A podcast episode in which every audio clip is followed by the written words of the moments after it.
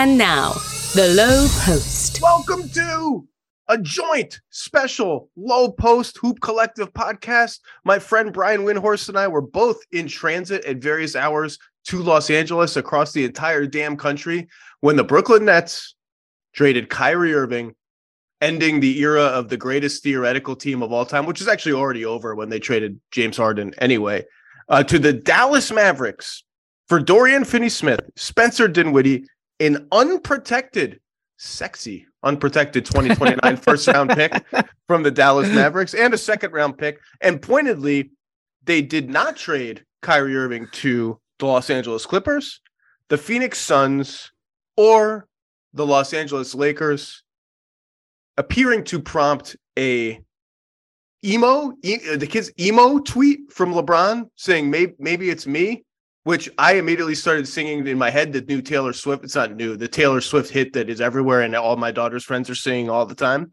Um, Windy, there is a lot to unpack here as this kicked off trade deadline week, and actually, a lot of teams were relieved that it got done quickly, so that other business can get done uh, on a more reasonable timetable. Uh, whether that other business will include one Kevin Durant is one of the big follow up questions of this trade. Um, the trade deadline is in four days. Kevin Durant is still a member of the Brooklyn Nets. Uh, Windy, there is a lot to unpack here. How are you? Well, the Grammys were going on when we got here yesterday, Zach. I got here during the after party. You got here in the pre party. So nobody around, uh, I almost said Staples. I'll, I'll continue to say Staples for a few years. No, were, the streets were packed and nobody cared about Kyrie Irving when uh, when I when I got here yesterday. Um, but to me, there's uh there's three stories here. Story one is the Nets. Story two is the Mavericks, and story three is the Lakers. And um, because the, the the the situations the Lakers are in with where they're at and with Kyrie is just fascinating. And I I feel like you know obviously I talk to people nonstop, either on phone or, or by text after that trade yesterday, all the way out here, all the way to the coast. I was texting with people from multiple teams as I was flying, and you know, you, when you're doing that, you're very nervous. You might you might say the wrong thing to the wrong person. I've done that before, but, by the way, not not in an incriminating, not in a bad way, just like a like a non like a nonsense way. Like what what do you yeah. what what is this? Uh, just once and just once, but but team executives have done it to me in a way mm. that is uh potentially damaging for them. That's all I'll say. Wow. Well, anyway, so there's so there's a lot going on here. Um, in a vacuum, which is hard in this trade, uh, I thought that the Nets did pretty well, considering they were under duress trading a star player. Um, obviously, Kyrie is very polarizing. Um, but one of the things that I've noticed in the response to this whole thing is the wide perception of what Kyrie's value is.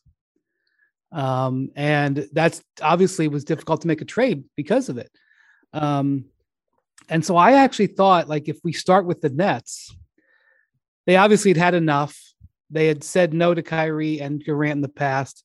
Um, they said yes to this pretty quickly by, uh, well, he made the trade demand on what Friday? Friday, Friday afternoon by Saturday night, it was pretty out there that the Nets were, were going to trade him. That that that I mean, and you know, nobody knew for sure, but it sounded like the Nets were going to trade him. So they obviously came to the conclusion that they were done with him.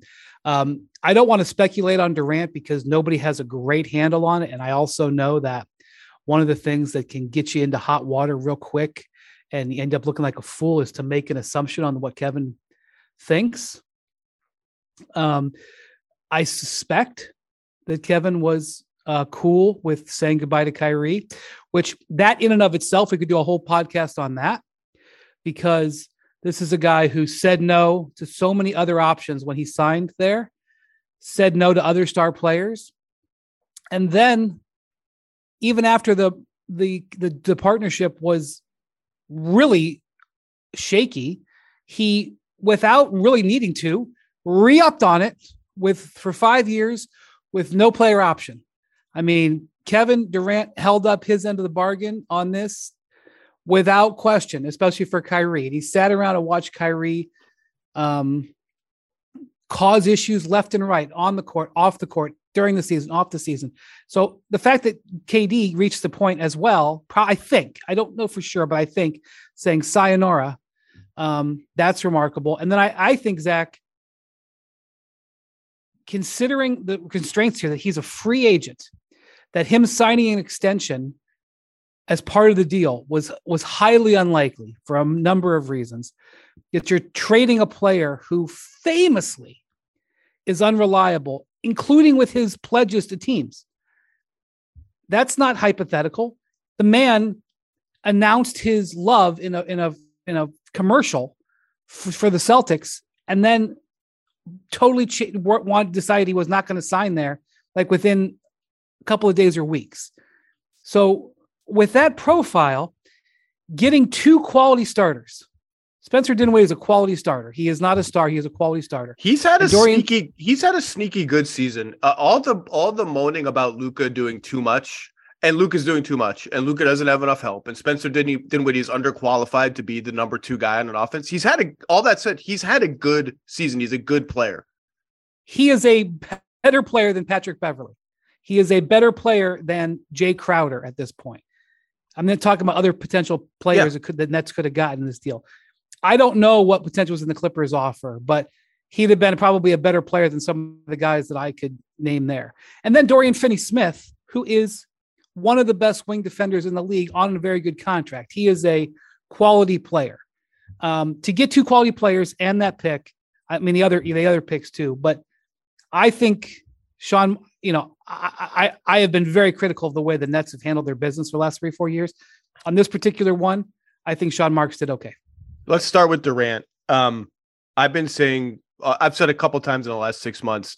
I think the idea that they're tied at the hip is now is now in question, and and this I think confirms that that was true for and has been true for a while. I agree with you that speculating about what Kevin Durant wants is a fool's errand. Uh, and not that's not to say that he's you know flaky or changes his mind or whatever. It's just like I don't know Kevin Durant like that. I don't talk to Kevin Durant like that. So, but I will say, from what I have heard, it, for not, not what I've heard since the Harden trade, is I, I think I think it has potential to teeter, obviously. And I've been saying since the Harden trade that it just feels like the inevitable end of this is that he he asked for a trade for the second time, having already done it for the first time. I just don't know how likely that is or when it would happen. around the league, I think there would be some surprise even within the Nets if it happened in the next 4 days because that's just that's just all that's an avalanche of stuff happening in a very short amount of time that all the league has to start preparing for if it becomes a thing. Now, 4 days is still plenty of time for that to happen. Maybe it's the summer, maybe it's never. Um, I still would bet on that. And like you use the phrase in a vacuum. That's in my notes too. In a vacuum, this is a great trade for the Nets. Like you just went off on Kyrie Irving's reliability issues, blah, blah, blah. Like they got all they got. They got guys who help their team now, which is clearly a signal that they have not given up on the idea of Durant staying yeah, there. That to me supports Durant. Season. That's to um, me. And by the way, I said I said Beverly. It, I meant Westbrook could have been Westbrook too. I feel the same way. It's it's fine. Um, uh, in a vacuum, the problem is like, and you want to celebrate the Nets for pulling that off in a vacuum. In that vacuum, that's nice. In the larger ecosystem of the NBA, you just don't ever want to be in a position of having to sell low on a star player. You don't want to be able you, you it's hard to, when you zoom out, it's hard to celebrate the return they got for Kyrie Irving after what they gave up in cap space and organizational culture and just time, time, other paths not taken for Kyrie Irving and Kevin Durant, but also Kyrie Irving. It's hard to celebrate. How about how about the uh how about the star trade they made one year ago? When you want to well, we're, we're gonna well? we're, we're gonna get to that. um uh, it's hard to celebrate Dorian Finney Smith, and I love Dodo. He's awesome. And Dinwiddie and a 2029 pick in a second. It's hard to celebrate that when you look at what the Spurs got for Dejounte Murray and what the Cavs got for Donovan Mitchell and what the Wolves got for Rudy Gobert. It's just like it's it gets a little harder to celebrate that when you realize what was put in and what and what got out. And then it gets even harder to celebrate when you look at this is why I'll just always believe that the Durant thing is teetering because Durant comes to the Nets and the Nets trade all their best young players and draft picks for James Harden. James Harden becomes Ben Simmons and a couple of a couple of draft picks, a couple of draft assets, including a good Philly pick in 2027, I think. Um, and hovering over all of this, the biggest problem for the Brooklyn Nets is not Kyrie, it's not Harden, it's not all this return that we're talking about. It's that Ben Simmons is a zero. Ben Simmons is a zero. People keep building these like, look at they get if they trade for Ben Simmons. Like Ben Simmons has $80 million due to him in the next two seasons after this one and doesn't produce. And it's one of the three worst contracts in the NBA. Let's just be and, honest. And doesn't he's a late scratch for like every third game.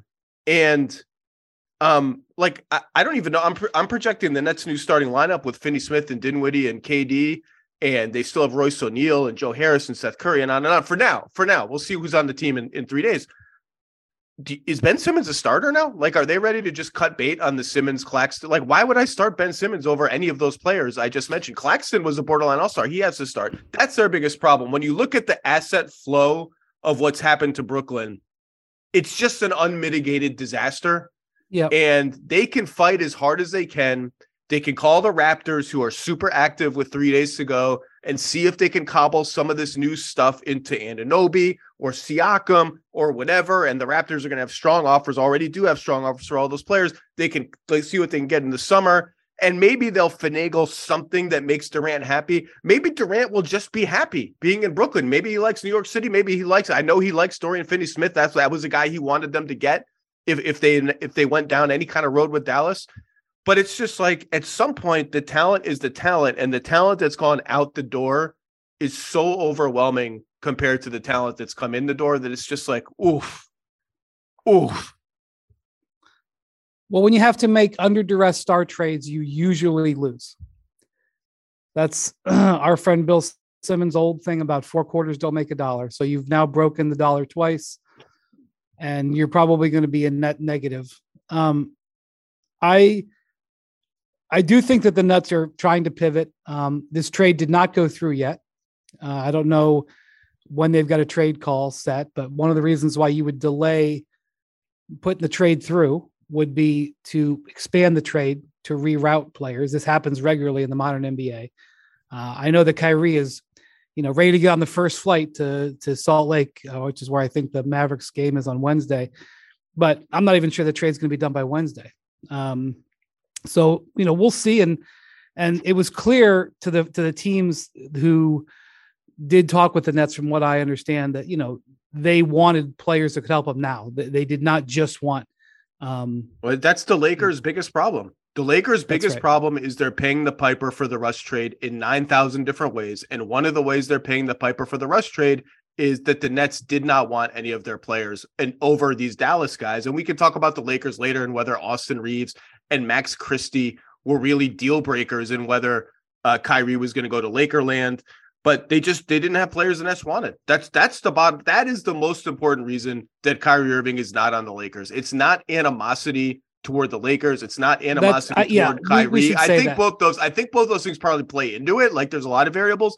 To me, the most important reason he's not on the Lakers is the Nets looked at the Lakers players and said, "We don't want these guys, and we don't think we can flip them for anything good."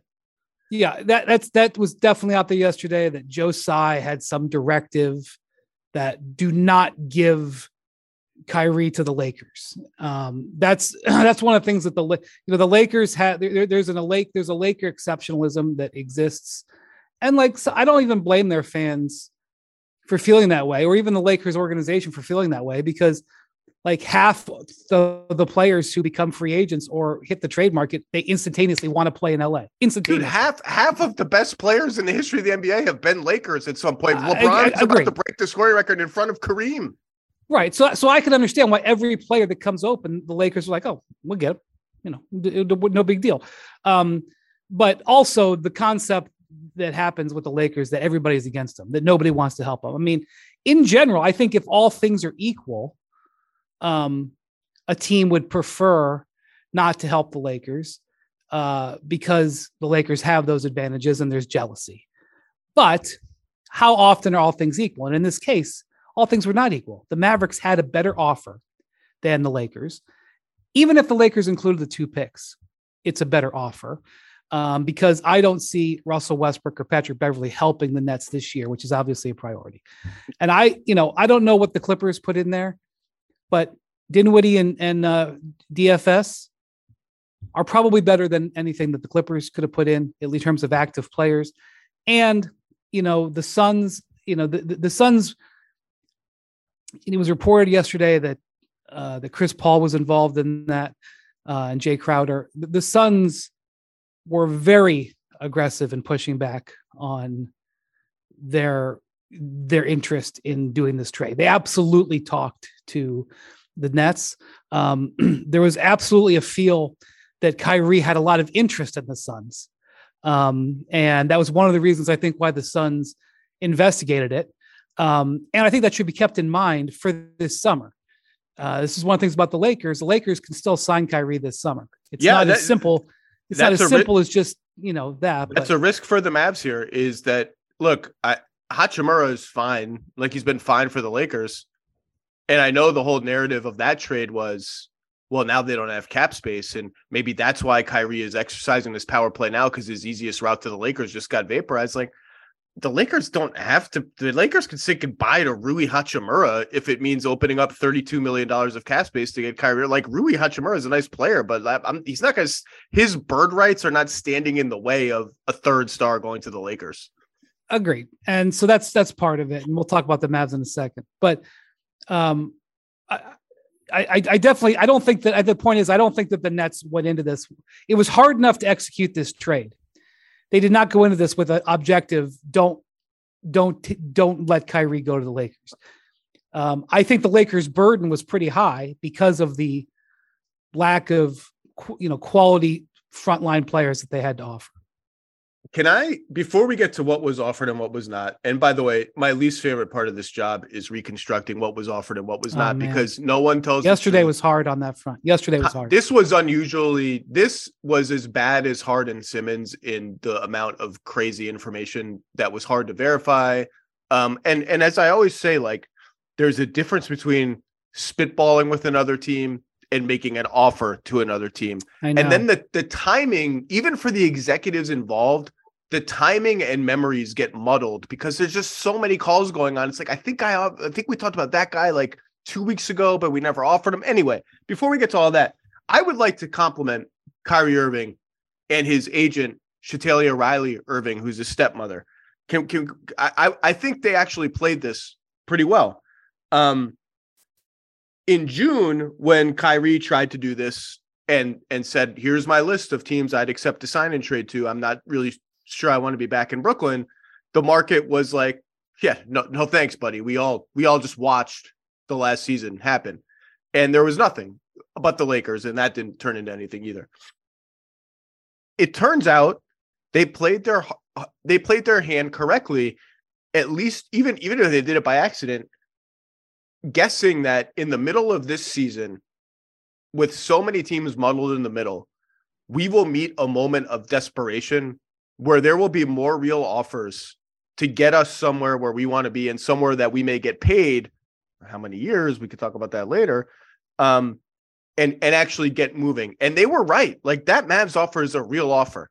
Some of these other offers that are being reported even if they're 60% true are real offers. Yeah. And he moved. And this is after brian windhorst to talk about position of weakness that everybody was in including kyrie irving trying to get a real trade return for him this is after two weeks ago saying, "Oh, the Mets have we got no more halfway in players in this locker room this year, baby. You know we're going to be fine without Kevin." Yeah, this is after, yeah. and that was after saying he would never leave my man seven.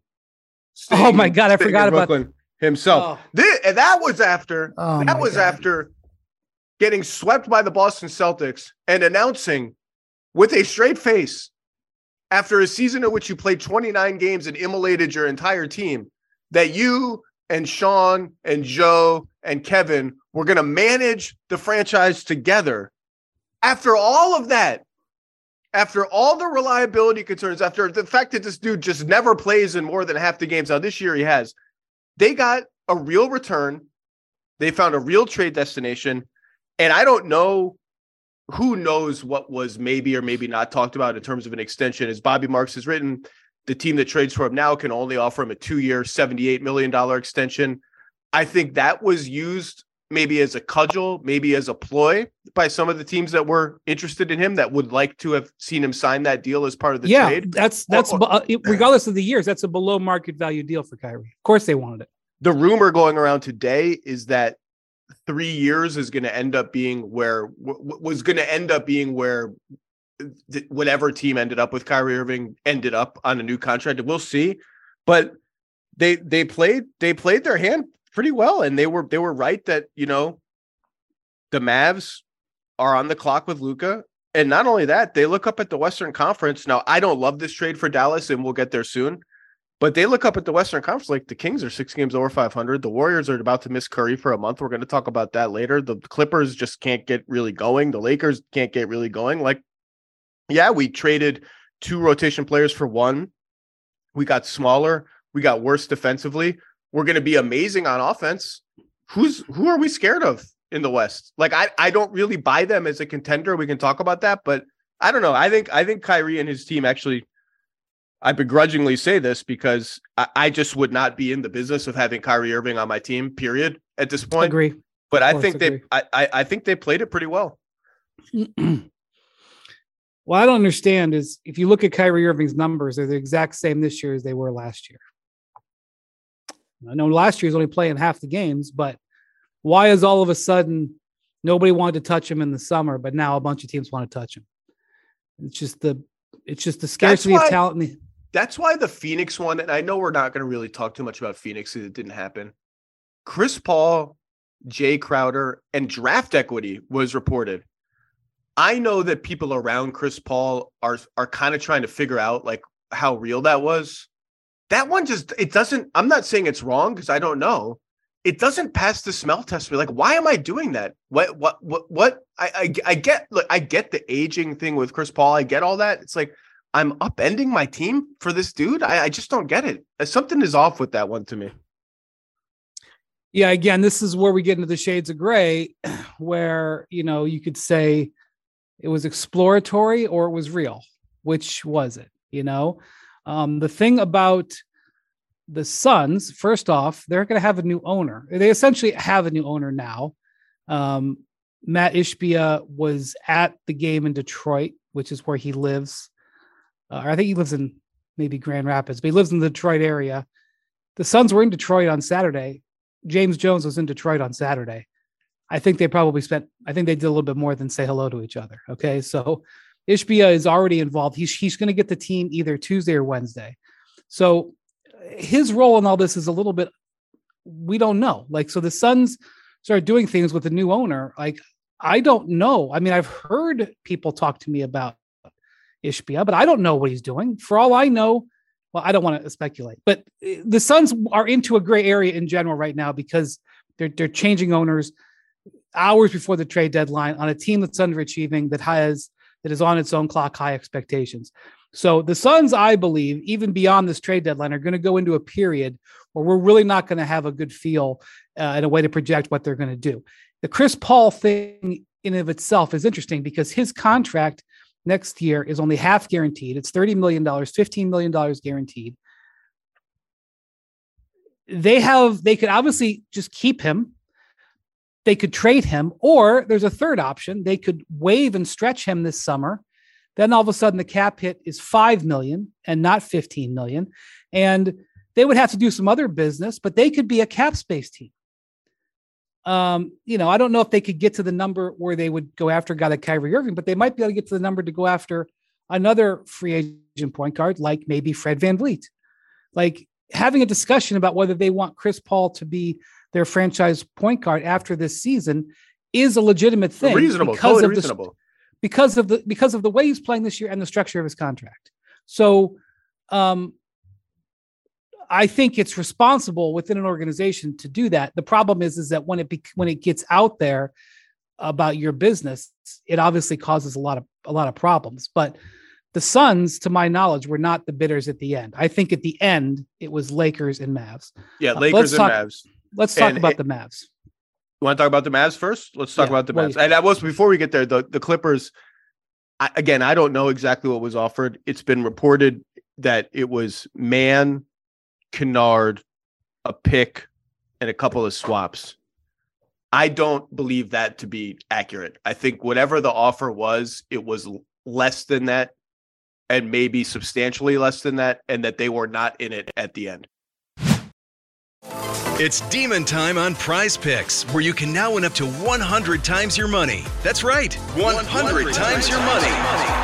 With as little as four correct picks, you can turn $10 into $1,000. Demons and Goblins are the newest and most exciting way to play at prize picks. Squares marked with red demons or green goblins get you different payouts. And as always, Prize Picks is really simple to play. You can make your picks and submit your entry in less than 60 seconds. They even offer injury insurance so that your entries stay in play even if one of your players gets injured. Quick withdrawals, easy gameplay, and an enormous selection of players and stat types are what make Prize Picks the number one daily fantasy sports app. Just download the app today and use code LOW for a first deposit match up to $100. That's code LOW on the Prize Picks app for a first deposit match up to $100. Prize Picks. Pick more, pick less. It's that easy. You can now stream the most MLB games on DirecTV without a satellite dish. Yes! Catch the clutch hits, strikeouts, grand salamis, web gems with nothing on your roof. So who's there up there, whether it's roofers, Santa, birds, old-timey chimney sweeps, moody teenagers, thrill-seeking raccoons, watch out for them. You name it, they won't find a satellite dish. But you will find your MLB games on DirecTV. That means DirecTV is your home for baseball this season. Root, root, root with nothing on your roof. Yes, stream your team. Call 1 800 DirecTV or visit directv.com. Sign up today. Claim based on total games carried on sports networks. Sports availability varies by zip code and requires choice package.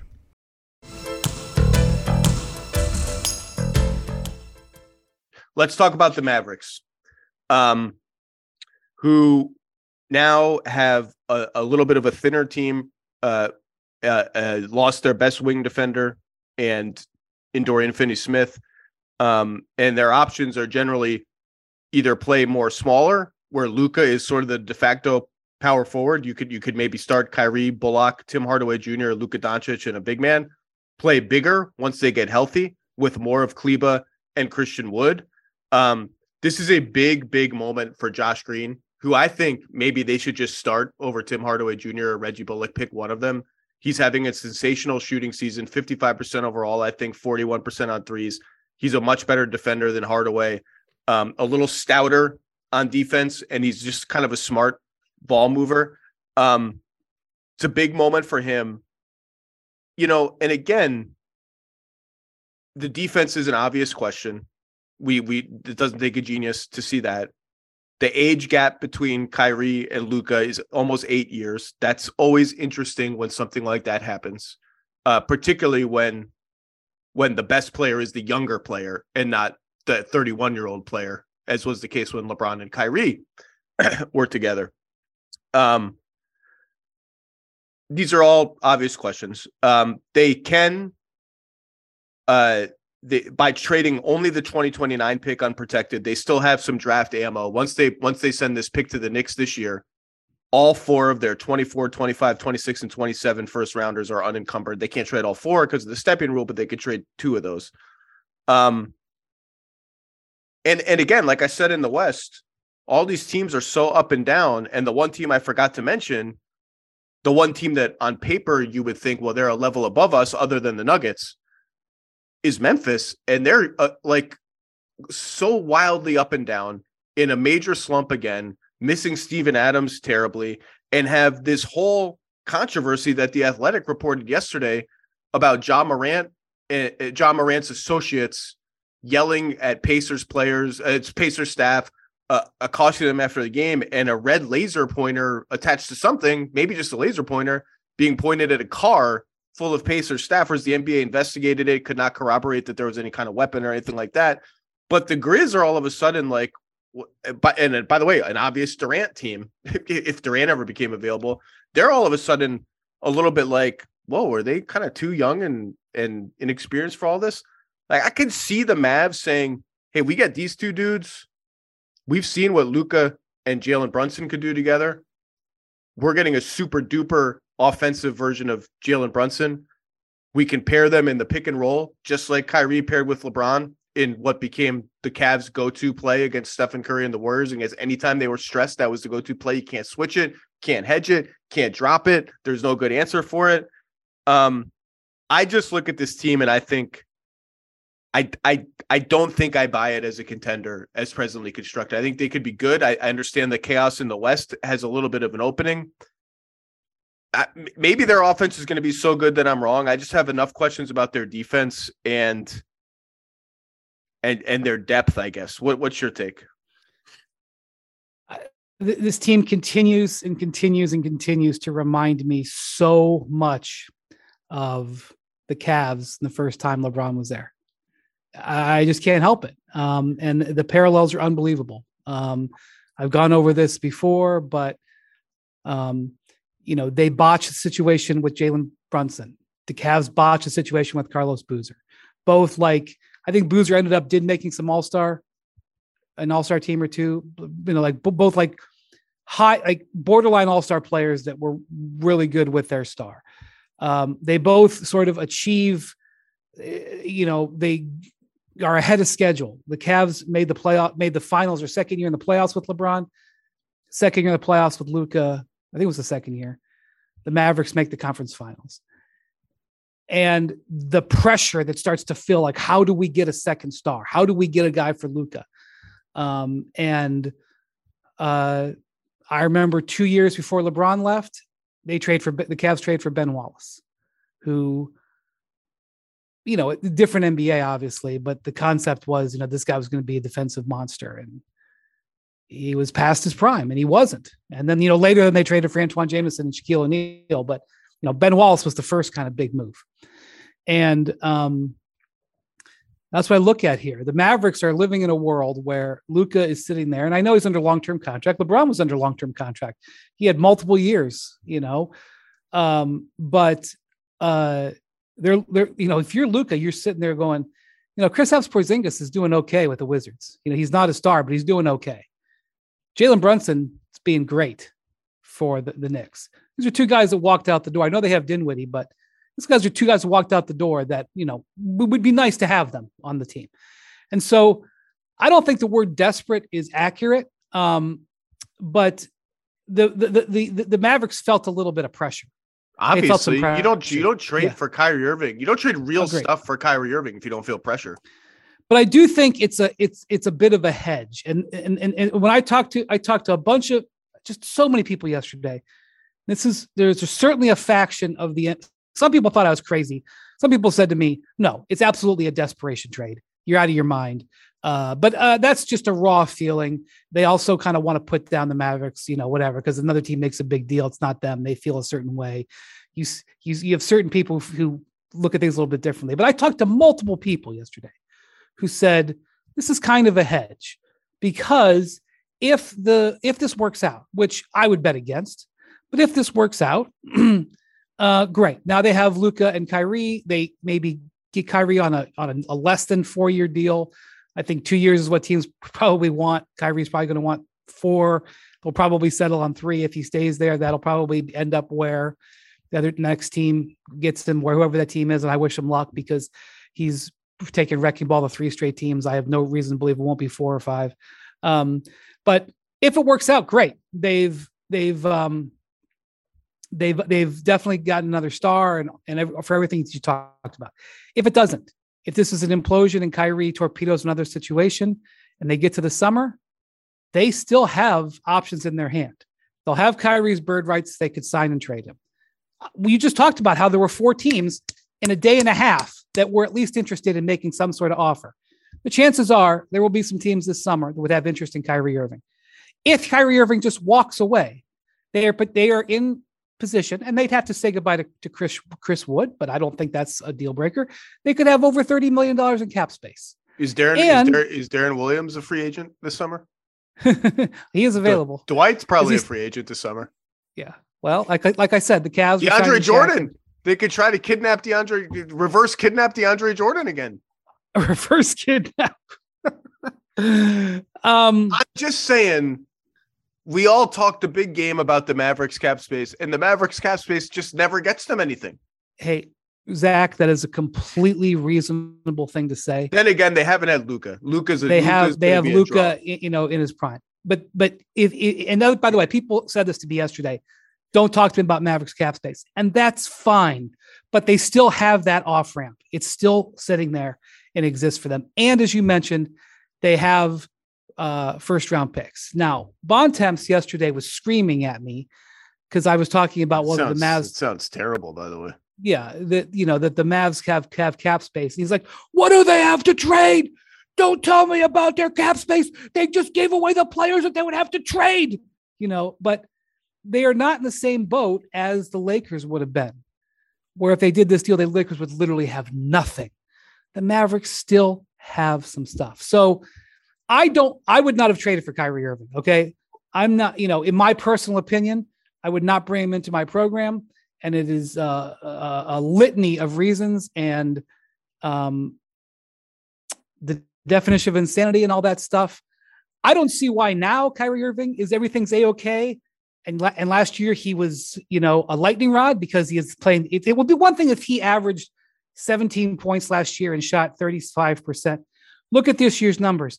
They're exactly the same. He is the exact same player with the exact same problems. And why teams want him now and didn't want him then is the definition And of you why the NBA is crazy. But and you got to I give think it the to Dow- him. I think the Mavericks hedged. That's what I think. And you got to give it to Kyrie. He cycles somehow, some way, from one all-time pantheon player to another, to another, to another, which is why since since Cleveland with LeBron, you can just look it up. His team's records, whether he plays or does not play, are literally exactly the same. The winning percentage is exactly the same. That's a little bit about Kyrie, but that's a lot about like if LeBron and Luka and KD and Jalen and Tatum and all these dudes are still playing, we're going to win a lot of games even without Kyrie. I will say, I have always been a believer that the numbers that you just cited, the shooting numbers, uh, overrate his impact on winning.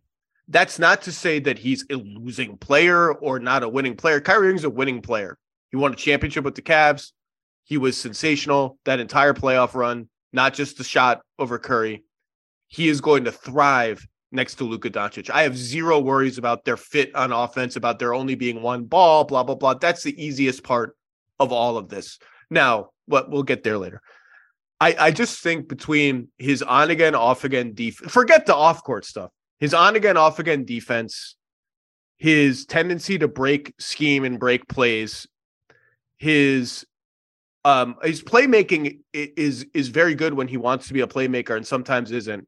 Um I just don't I I- think we all get seduced by like his ability to make what is a 35% shot for regular players 45% of the time we lift him up into in kind of an immortal stratosphere where I just don't think he belongs as a player that impacts winning. Another thing I think he's going to do in Dallas, by the way, that I like, and he did this with the Nets too. He got them running a little bit in Brooklyn. He likes to push the pace and throw hit ahead passes and get moving. I think Dallas needs to get moving. I think the offense will be fine. Um, so you got to give it to him for that. Um, and, and the optimistic telling of this is you just mentioned Luke, Luka made the conference finals in his in his third playoff run, right? Like I think it was his third playoff run. It was bubble Clippers next Oh, year. the bubble Clippers. always, uh, the I always the bubble in my. I'm sorry, you're right. I forgot about. He's so good. And even when they didn't make the conference finals, all they did was push a team that everyone thought could win the championship. Everyone thought had built the greatest two wing combination we've seen since Pippen and Jordan to the absolute limit to the point that that team, the Clippers, never wants to see that dude again. Ever. Ever. He's that good. Nobody wants to see. It. You think the Suns want to see him again? Nobody, no. nobody. He can win play. He is a one man scheme destroyer. There is no scheme for him. You put an all world offensive talent like Kyrie Irving next to him, you are just not going to stop that team. You're not. You're going to have to outscore them. You're going to have to limit them to like 80% of elite production with some luck and some good scheming, and you're going to have to outscore them. Um, and and the optim that's the and the optimistic telling along with that is that as I said before, you look at the West, it's like, well, it, it's there, it's there for us. And, and the and the pessimistic telling is, I keep saying this, like there's a difference between a team that can win any playoff series and a team that can win three or four. You have to be so good and so together and such a two-way force to win three and four playoff series. And the Mavs were a very good defensive team last year. They're not this year. And the comparison that everyone wants to make anytime you put two ball dominant players together like this is hey, well, remember when Chris Paul and James Harden played for the Rockets and there were all these questions about one ball and how does it work and whose style prevails and all this. And they staggered the minutes and they almost not only won the championship, they almost beat the greatest team ever assembled in a seven game series. The difference between that team and this Mavericks team is across the board, that Rockets team had elite defenders all over the place, including Chris Paul, but Trevor Ariza, PJ Tucker, Clint Capela, on and on and on. That's not the case for this team. I know Perk has already said they can make the finals. He's bullish on them. I'm less bullish on them as a present day contender than that. I understand the optimist case, and I understand, believe me, how awesome Luka is. Um, I contender is too rich for my blood. Yeah, I mean, I think part of it is the Western Conference's fluidity. I don't know what to make That's, of this Grizzlies thing, by the way.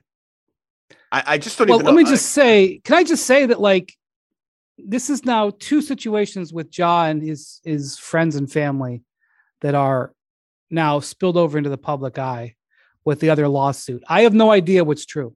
Okay. But we can say that there's two situations now where there's been some level of investigation.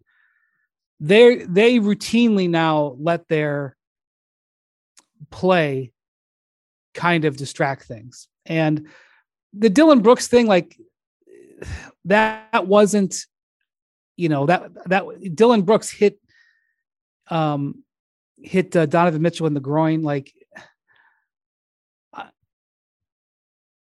the reason that happened and the reason there was a, a, a, a minor fight there was because everybody who plays the Grizzlies can't stand them. And it's because of the way they talk. And, you know, they all follow Ja's lead in that regard. And, uh, you know, the way that they approached this season was not with, you know, the, you know, we're not worried about anybody in the West or whatever. I mean, well, the first thing I thought about was Gregg Popovich, the sage of all sages, who developed the concept of appropriate fear.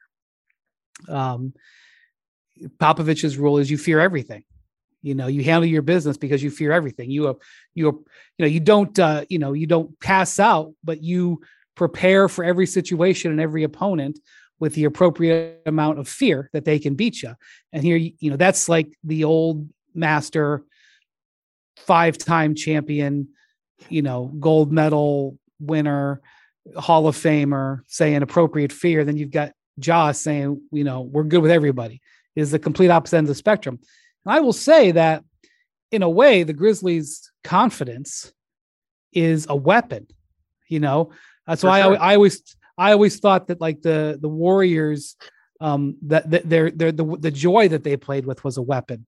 They used that joy that they play with at the top of their game to torture other teams. Like it psychologically bothered them that the Warriors had so much fun taking them apart. The, the, the, confidence that the Grizzlies play with dissipates their lack of experience because, you know, but there is a downside to playing with that. And frankly, they're borderline out of control. And their being out of control is causing all kinds of problems. And as you just said, if you're going to win three playoff series or four to win the whole thing, you've got to show control. And they are not in control. And Ja is not in control.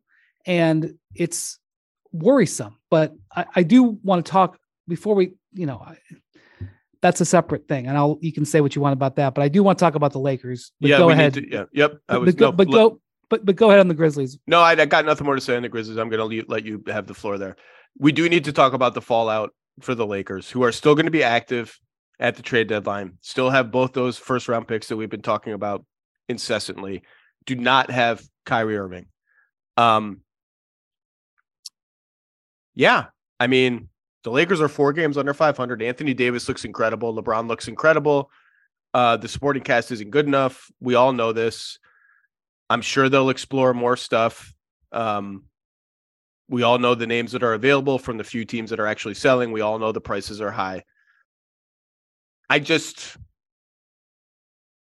I just wonder what. I, clearly, there's I, clearly there's some consternation within the organization that they weren't able to get this done, and I, I, I, I, I think we already talked about why they weren't able to get it done. Um, I don't know. What's what do you think the fallout is here? I mean, obviously all eyes are going to be on LeBron James. He's about to break the scoring record. He's under contract for next season. And that's it. Got player option after that. I've said all along, I think you've said all along, everything I've heard is his preference by leaps and bounds is to finish his career as a Los Angeles Laker. But when he made those comments to Dave McMenamin uh, in response to a Dave McMenamin question about a, two months ago or over the holidays or something about this kind of record, this kind of losing is not what I'm about. I don't want to, essentially, I don't want to finish my career toiling for a play in spot. Um, that was the loudest alarm bell of, of a series of alarm bells that his patience is not infinite. I don't think he wants to leave Los Angeles. I don't think he wants to leave the Lakers, but I don't think his patience with this is infinite. Hmm. And I don't know what that means but the next four days are really meaningful and this offseason is really really meaningful yeah so i would say this first off let's not judge the lakers trade deadline until the trade deadline has arrived four days okay. left okay so that's that's number one and i would say the same thing if lebron was sitting here right now he wouldn't want to listen to me but i'd say the same thing and but by the way Wait same applies to same applies to the mavs the nets the suns the clippers yeah. all these teams we're talking about for sure that's number one. So let's see. Is Rob Pelinka under some heat? Yes, absolutely. But Rob Pelinka was already under heat. Okay. Um, I wrote a piece that published on ESPN.com today, directly basically about the Lakers situation. And that is that the Lakers are trying to behave like a responsible franchise. And LeBron is trying to behave like a responsible superstar. He signs the extension when he absolutely didn't need to. He didn't need the money, he didn't need the security. He signs that extension. And not only does it remove his free agency from being an issue at all for now, but it takes up any trade. Uh, he's not allowed to be traded for Michael Jordan, Wilt Chamberlain in their prime. Uh, I, I keep seeing people make this mistake. I'm sure people listening to this podcast, listening 40 minutes in, they they know that. But LeBron cannot be traded. So, so he does that. He has, he has said how many times? 20 times this year when he's asked publicly about trades or whatever. That's Rob's job. That's Rob's job. That's Rob's job.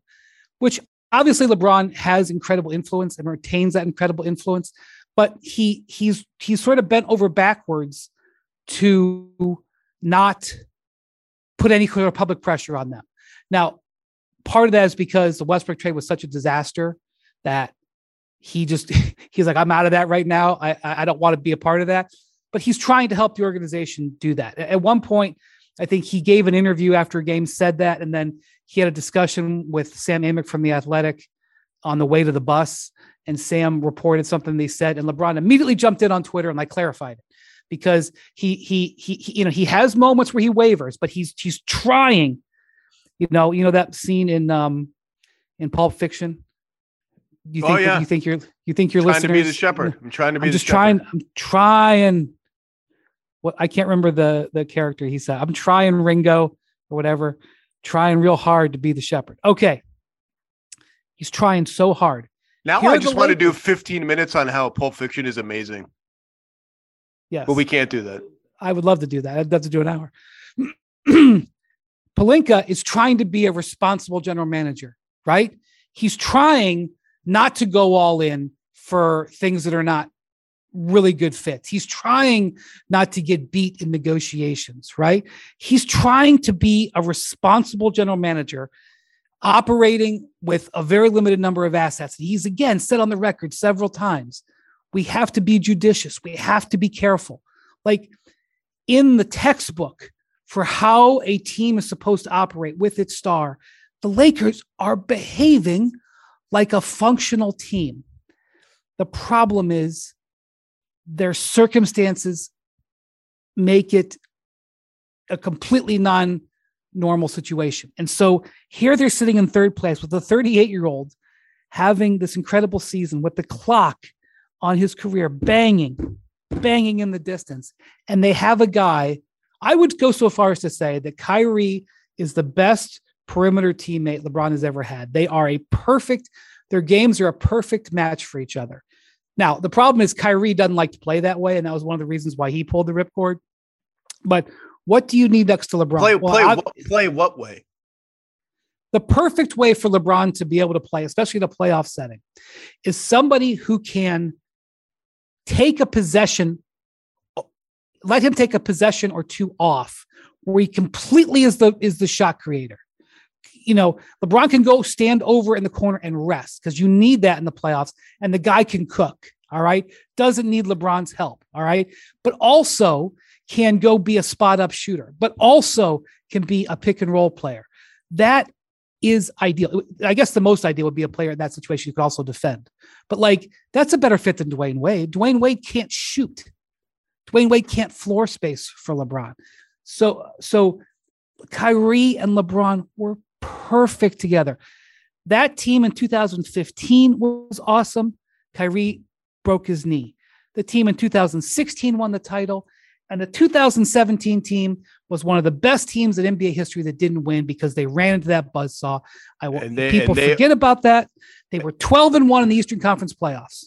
I think about okay? that team like once every three days. I never forget about it. That's Kyrie Irving and LeBron James. And probably the best big man he ever played with is Anthony Davis. I will tell you that the idea of Kyrie Irving and Anthony Davis playing with LeBron is a dream scenario. Unfortunately, in the dream, you know, in reality, Anthony Davis gets hurt and Kyrie Irving freaks out. But if everything was all lined up there, looking at that on the court, you'd be like, "Oh my God, this is like the perfect set of running mates." There's there's no for question. LeBron. There's no so question. Here you have the Lakers trying and LeBron trying to be good people and good smart soldiers but the dysfunction from the past, their sins from the past, crawl up and envelop them. And so here you have LeBron yesterday, figuratively slamming his head against the wall. Figuratively slamming his head against the wall. Why can't this work for me? Why can't this work for me? Why can't this work for me? And the Lakers saying, we're just trying to be responsible. We're just trying to be responsible. And the thing is, like, they're both right. And that is the story of the 2022 23 Lakers. A functional team that cannot outrun its past dysfunction. And, and that is why LeBron is frustrated. And that is why Pelinka is in a tough spot. And that is why, you know, part of this team is probably at the end of the day not going to be successful. For the ones who get it done, Grainger offers high quality supplies and solutions for every industry, as well as access to product specialists who have the knowledge and experience to answer your toughest questions. Plus, their commitment to being your safety partner can help you keep your facility safe and your people safer. Call, click Grainger.com, or just stop by. Passion, drive, and patience. What brings home the winning trophy is also what keeps your ride or die alive. eBay Motors has everything you need to maintain your vehicle and level it up to peak performance from superchargers, roof racks, exhaust kits, LED headlights, and more. Whether you're into speed, power, or style, eBay Motors has got you covered.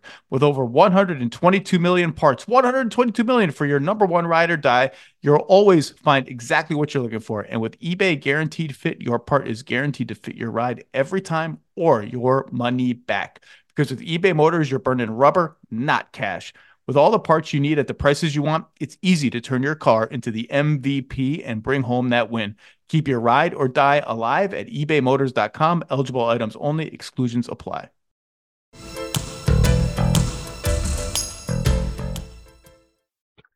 LeBron, AD, and Kyrie, went healthy, with whatever is left over, can absolutely win the championship.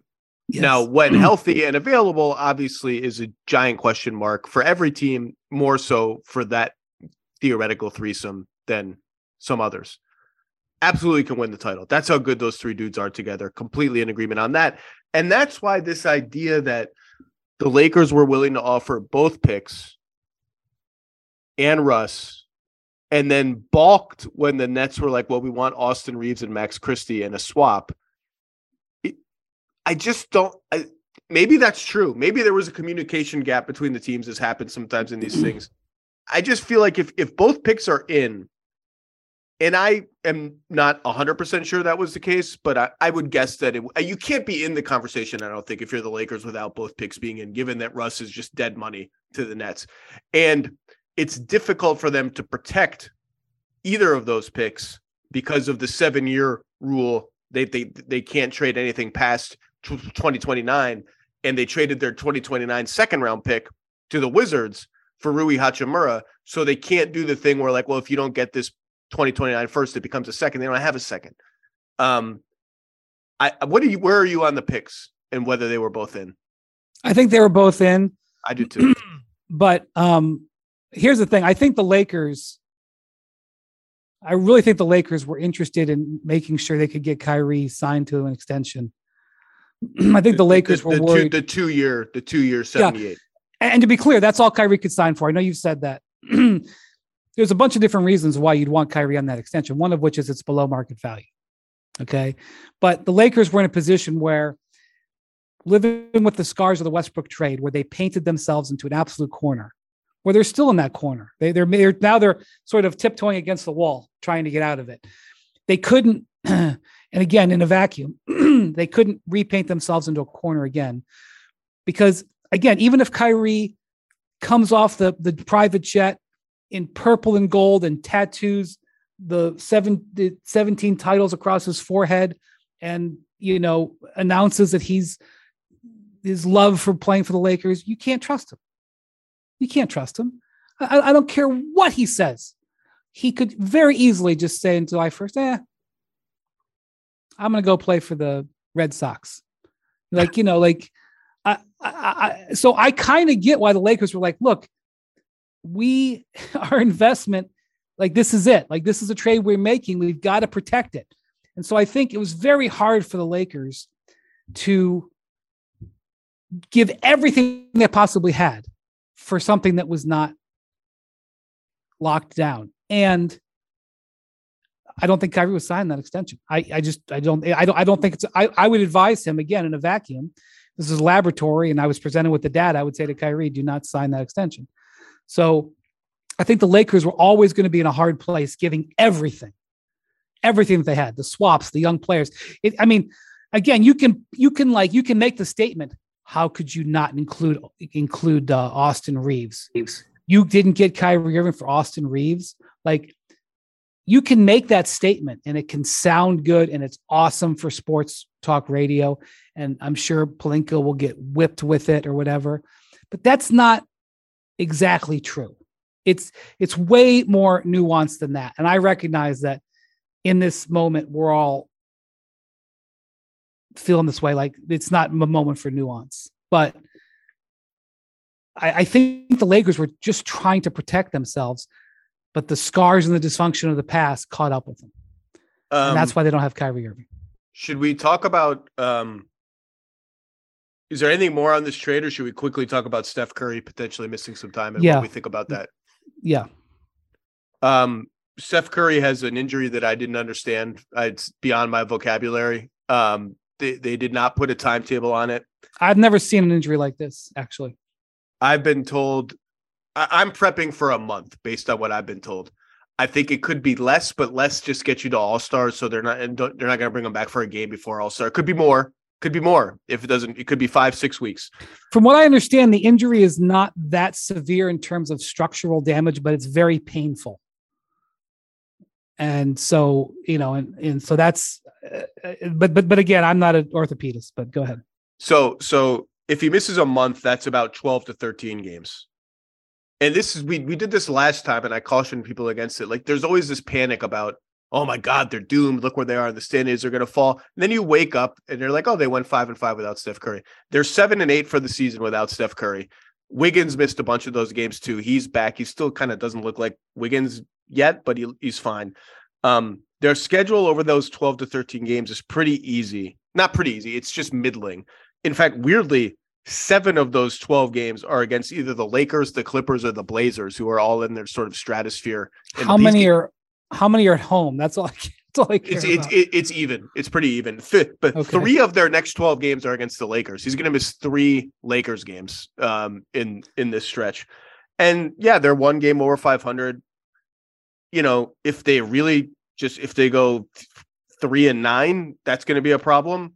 Um they shouldn't go 3 and 9 based on how they've played without Curry when they know there's a difference between Curry on the bench in games and knowing Curry's not going to play and rejiggering your rotation to account for that. And the other thing is like again, the, all this panic about what their record is going to be. All these other teams are 500 teams. They're all going to be 500. Like that's what they That's they right. all are 500 teams. None of it's unlikely Yeah, that New Orleans is a 500 sort of- team now. yeah, they're they're going to go 10 and 1 in their next 11 games. Like so I think it's survivable for them. Um it doesn't really change my long-term outlook for their season. It's going to be it's going to be a low-ish playoff seed for them if they get into the playoffs or the play-in, but you know, that's where I am with the Warriors. Any other Warriors thoughts? I think um Obviously, Curry's MVP case, if he had any left, is now going to be over. Yeah, I agree. So the, the craziest thing about the Warriors, I don't know where the stat is right now. I think um, coming into the game that we had on national TV on Saturday night, they were fourth in, in defense at home and 28th in defense on the road. That is to me a complete. Um, uh, it's what it reveals is a complete lack of focus. A team that, when it decides to focus, can be very, very good. And on the road, they just don't focus because they've won four titles, and this is uh, you know as old as time. I always talk about the Pat Riley story. You know, historically, you know Riley gets all this credit because I think it was in '87 at the championship parade. He like guaranteed they were going to do it again, and he made that like like you know, and we're going to do it again. And he gave like that sideways look. It was just so Riley cool and everything. But uh, I talked to Pat about that. The reason Pat did that was because they had won you know a couple of previous championships and the next year totally came back with no with no edge and it drove Riley up a wall and he wanted to put pressure on them and if he didn't do it at the parade he would have done it in training camp the next year. He wanted to put pressure on them to actually care. This is a story as old as time. So I think that if anything, this might actually prod the Warriors into actually trying and showing the intensity that I know exists. The one thing I keep saying about this team is the championship team is still in there. I see it in Oh, flashes. I totally agree. So it's possible that there could be a quote unquote good. I'm not saying they're going to go nine and three, but I I think that it could. I think they could look around and go, boy, we we really we really should probably care about this road game in Portland. We should really you know try to win this game in Utah. We should really dig in for this uh, this game in Oklahoma City. We should you know try to get this one, um, and uh, I suspect it, will force them to do that. That's the only, that's my my snap take on on my view of them. Uh, I'll put it this way: fully healthy Warriors versus fully healthy Mavericks in a playoff series. I don't care who has home court advantage. I'm taking the Warriors. Um, and um, and I guess that's that's all. Um, on that, Woj just reported, by the way, surprised to neither you or I, that the CBA um, opt out will likely be extended again, allowing Yeah. the union and the league to continue to negotiate. Not a surprise. Any other teams you want to hit quickly as we approach these last four days? We've mostly focused on the Kyrie stratosphere, universe, whatever, multiverse. Uh, any other teams we should talk about? Well, I just say there's still a lot going on out there. I, I still don't know what the Raptors are going to do. Um, the Nets, Nets are, are now Nets are highly- definitely Nets are definitely calling the Raptors the last Yeah, I 24 mean, hours. if the Nets could flip some of the stuff that they got and pry OG Anunoby out of there, you may have something there with the Nets, but I don't know if they're going to be able to. Keep, in mind, the Nets now have they, they have three picks that they can trade, right? They have two picks from the 76ers and one pick from the Mavericks, right? So three picks that they can trade plus the other stuff they got on their team. Uh, and by the way, last year at the trade deadline, I'm not saying that, that Nick Claxton is a, you know, transformational offering. The Raptors were trying to get Nick Claxton a year ago. The Raptors, Yeah, they offered a first been- for him, and the and the Nets, in what turned out to be a very prescient move, said no thanks. right? And I know that that Dorian Finney-Smith isn't OG Anunoby, but it's not bad. I'm not. So- I'm not putting. I don't think I'm putting Claxton in an offer for any of the Raptors guys. Cla- Well- Claxton's gotten too good. That's Claxton's fine. two. I'm just telling you, the Nets offering ability with with what Toronto has is suddenly very interesting. I'm just going to leave it at that. The other thing I'm going to say is we've heard nothing on Bojan Bogdanovic at all in recent days. That could end up being a player if he gets traded. Like, I'm not saying that I think the Lakers are going to pull it off, but if the Lakers could pry Bojan by Thursday, I would, you know, you could, I would have a completely different view of how they've handled their business. Yeah, and Um, if you're the Lakers, if you're offering the you you- you have to call and see if you can get him for one of the unprotected picks. Like that, why not? Like it just like I. I've, I've, I actually, I don't know that that's true. I, I sometimes think the worst thing they can do is go half in like that. Like, let's trade one pick for a pretty good player who makes our team pretty good. But I would at least, the, AD looks good enough since he came back from injury, and the West looks muddled enough that I got to have a new meeting about that and think about it. And also, like the the LaVine. I mean, I don't know what the Bulls are going to do, but the LaVine for Russ and two picks thing is always one of the interesting fake trades. I, I don't think the Bulls are trading LaVine. And if they do, I'll have egg on my face. I just, I mean, there's some package they would trade him for. I, I don't think the Bulls are going to surrender. Uh, and also, their their their situation, even though you could argue it's smart, their situation where they don't control their draft pick this year doesn't behoove tanking, No. and that would be a tanking. That would be a tanking move.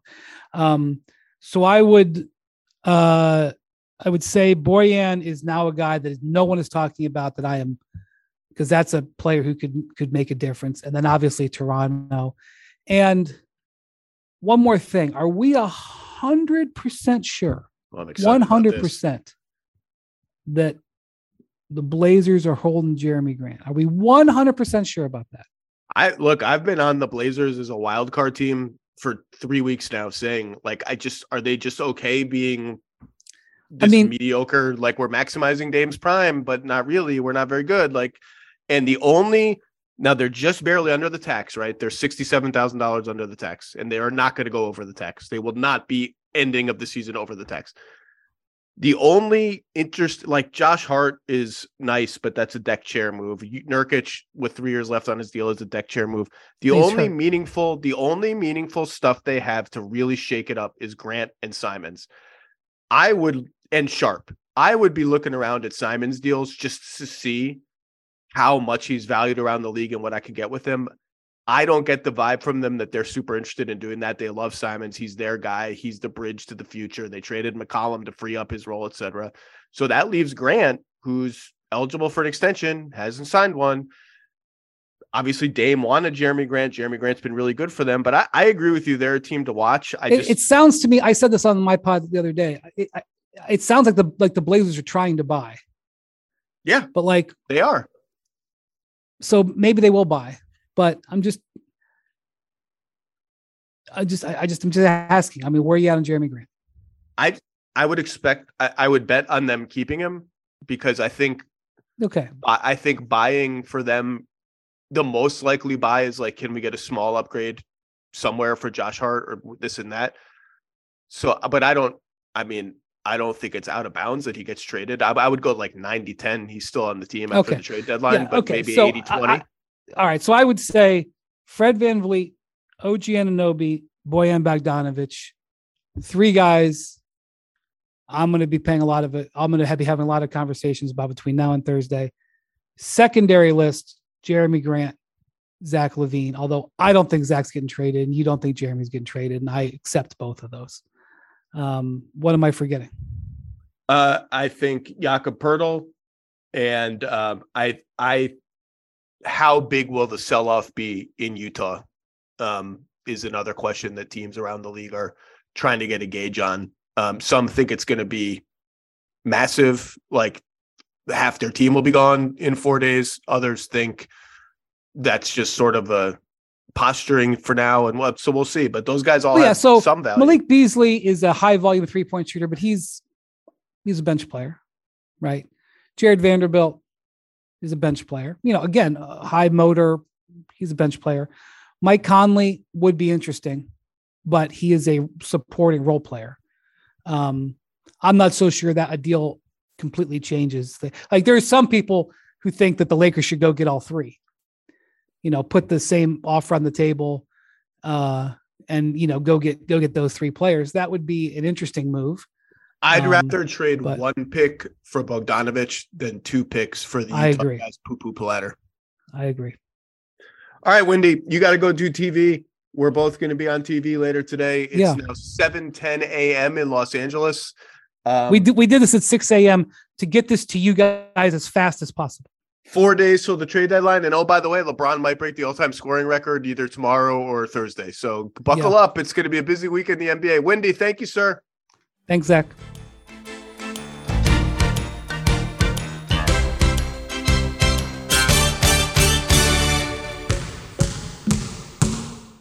And now, two pigeons bemoaning the fact you can stream DirecTV satellite free. You see this? A family watching baseball on DirecTV with no satellite dish in sight. Let's heckle them. You call that changing the channel? Choke up on the remote, buddy. I hope getting all these games on DirecTV makes up for your mother not pre-chewing your sunflower seeds. DirecTV has the most MLB games. Call 1 800 DirecTV.